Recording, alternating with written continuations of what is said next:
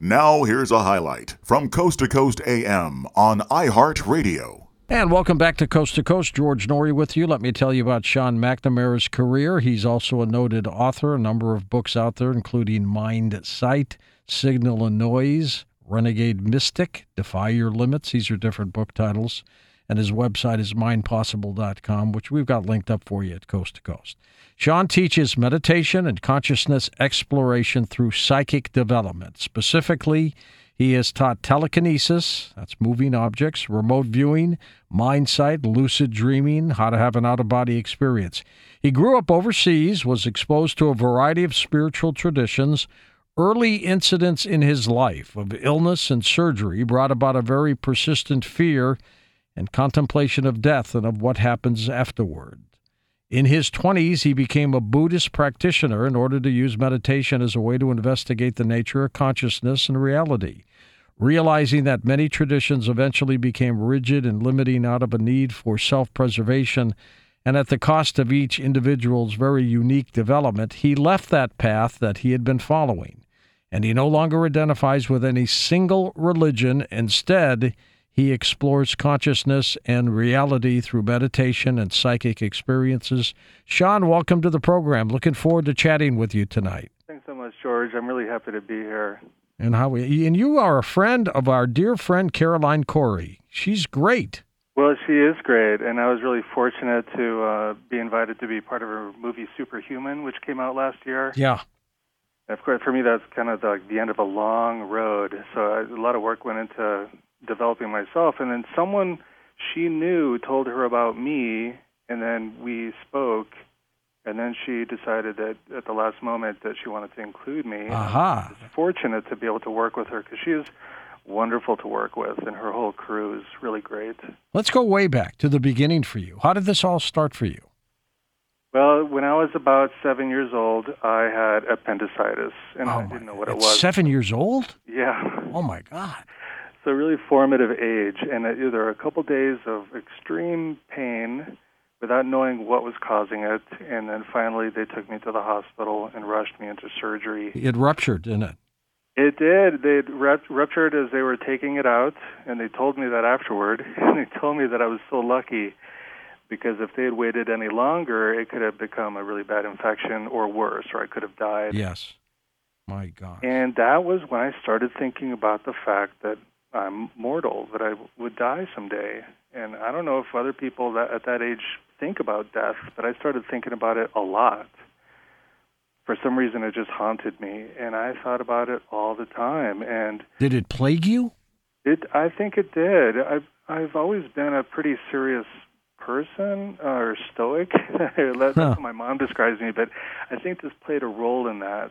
And I, I come from a Catholic family, so at the time I grew up and we went to church every Sunday, and I took it pretty seriously at that age.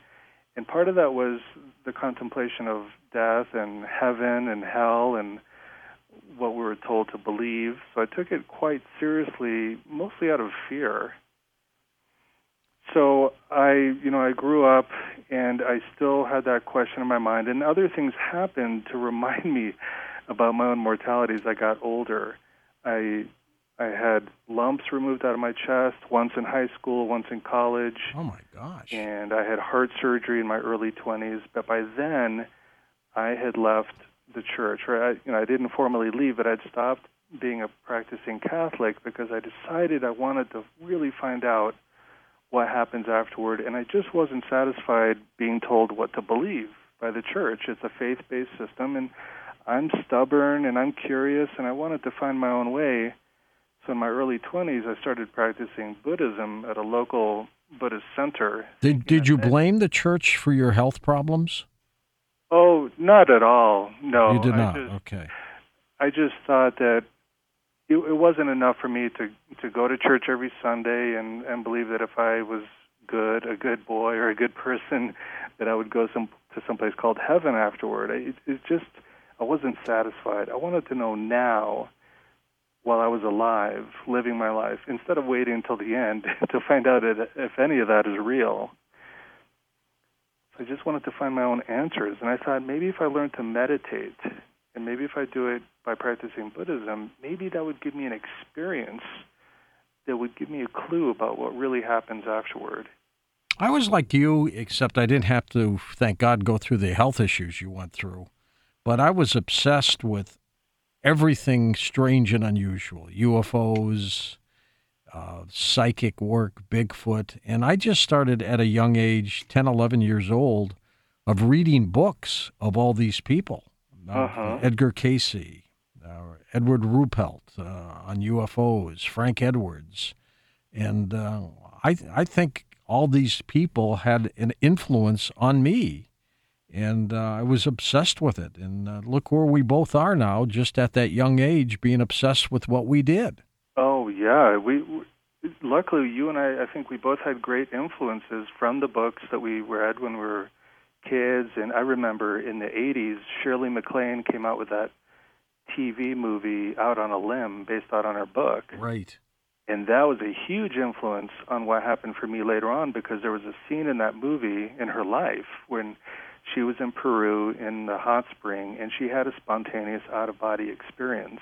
I had her on as a guest several years ago, Sean, and she had a coughing attack that was so so much I couldn't continue the show with her because she was coughing like every two seconds. Hmm. Poor lady, but uh, she she's an expert in the paranormal. Oh yeah, and she's influenced so many people, and I think people like her, and like you, really, you spread the knowledge, and now with radio and internet and everything, it's it's even more powerful than it was in the past. That this information is getting out there, so it's a really good thing.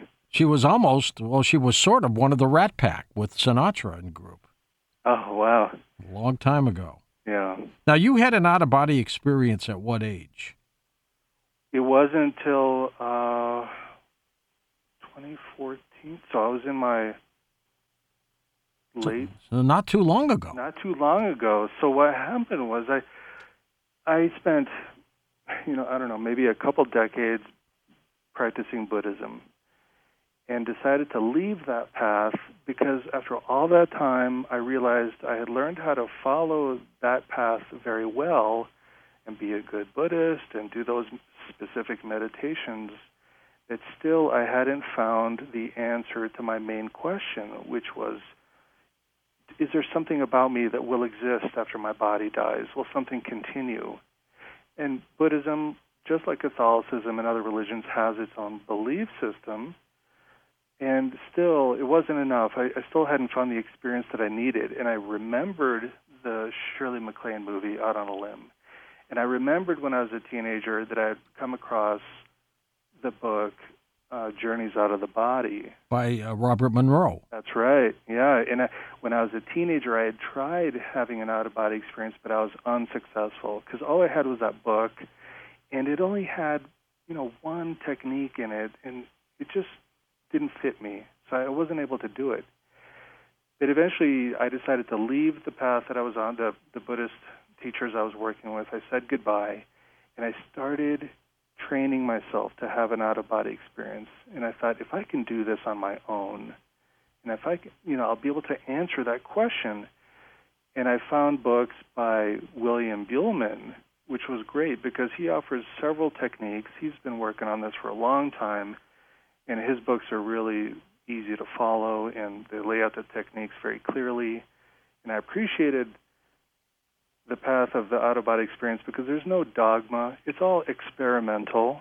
You find what fits you and you practice over and over again. And that, that's what I did. I practiced those techniques, not only from his books, but other people's books too. Did you ever read a book by Robert Crookall? Yes, it's one of the classics. He was absolutely. I mean, they were that. And uh, Yeah, so this goes this goes way back, and it's not a new thing. And Crookall was great, and all these books are so inspirational, and it, and it taught me that there are different ways that someone can leave their body under different circumstances. So I worked on it over and over again for a few months until I had my first out of body experience. And as soon as I was done with it, and it was only a partial out of body, I didn't leave my body entirely, just halfway. But when I came back into my body, my fear of death was completely gone Really? Because I knew, I knew I had found my experience. It was a real experience, and I knew I had been separate from the physical, and yet I was still conscious. And some part of me I knew can go on after my physical body is dead. so it, it was just this immense relief. I, it's even difficult to put into words. Um, when it happened, I just felt elation and freedom, and like this heavy weight was lifted off of my shoulders. How did you start uh, practicing telekinesis, mind over matter? So the mind over matter happened after I'd practiced the out of body experience for for a while because I wanted to show other people that we are more than physical beings. And I'd seen telekinesis being done on YouTube. I found this channel, the International Association for Near Death Studies, and, and a lot of skeptics look at that channel too, you know. Oh yeah. and I and I watched a video that I'm sure many skeptics would be happy to to attack and it was an interview or a presentation by a woman named Shirley Black who had had several near death experiences but also a lot of paranormal phenomena occurred around her and she was able to produce mind over matter effects at will and she did it during the presentation with this little pinwheel made out of tinfoil inside of a jar. Wow. And when I saw her doing that, I thought to myself, that's the real thing. She's moving that object with her energy or her mind or whatever it is, but she's doing the real thing. And I saw other people on YouTube um, doing it, and some of it's questionable. I think some of it might is probably fake. Um, and magic. Or, or magic. Yeah. Illusion. Um, but then you have people like Uri Geller, who I believe is the real deal. Mm-hmm. I definitely think he's the real deal. So people like them inspired me, and I worked at it to learn how to do it myself. And I applied everything I had learned about meditation to figure out how to do it myself. And, and that took me a few months to figure out. But I knew that if I could do that, then I could show my friends, and I, I still had meditation students and I wanted to I could show it to them in broad daylight so they could see it with their own two eyes and mm. know that we do extend beyond the boundaries of our skin, of our body, that the mind goes goes beyond. It's not just the brain, but there's there's more to us. Have you ever had a situation, Sean, where let's say you put your keys down on the table, you come right back to get them, and they're gone? You you don't know where they are, and then you begin to question your memory, going, "Where did I put them?" and then you walk around the house a little bit, and you come back to that same spot, and there they are again. Mm-hmm. Has that ever happened to you? It has. I can't think of a specific example, but I know it's happened to me. It's happened to my wife because we talk to each other when these things happen, and it's what's going on. Is it our consciousness or do we just have bad memory or are they playing around with us on the other side? Exactly because it is similar to the apport phenomena where things just fall down on the table out of nowhere. You know this happens during seances or mediumship circles.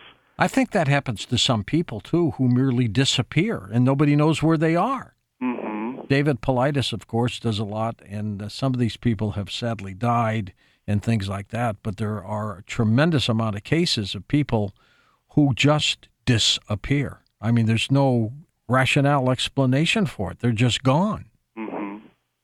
So what if they go into these other portals or dimensions and they can't get back for some reason? Right. Well, that's a terrifying notion. And you mentioned Uri Geller earlier, and in his autobiography, um, and the biography by Andrija Puharich, they described the situation. He was walking down the sidewalk in New York City, and suddenly he felt himself get sucked up into this strange space, and suddenly he was falling through the roof of a gazebo in one of his friend's homes, like 20 miles away. And his friend was there. She saw him when he'd crashed through the glass ceiling of this this porch or this gazebo and landed on this glass table. And then they called his friend back in New York at the apartment he had just left, and they said, "There's no way you could be that far away. You just walked out the door." But somehow he'd been sucked into some portal and transported to this woman's house Jeez. miles away. And he, so it's anyone who wants to read about it, it's in his biography. He told us a great story once. He was a friend with, as we were, the late Edgar Mitchell, Apollo 14 astronaut. Mm-hmm. And Mitchell had a NASA tie clasp that he would wear all the time when he had a tie on. Mhm. Well, he lost it. He couldn't find it. It was gone for years. He just couldn't find it.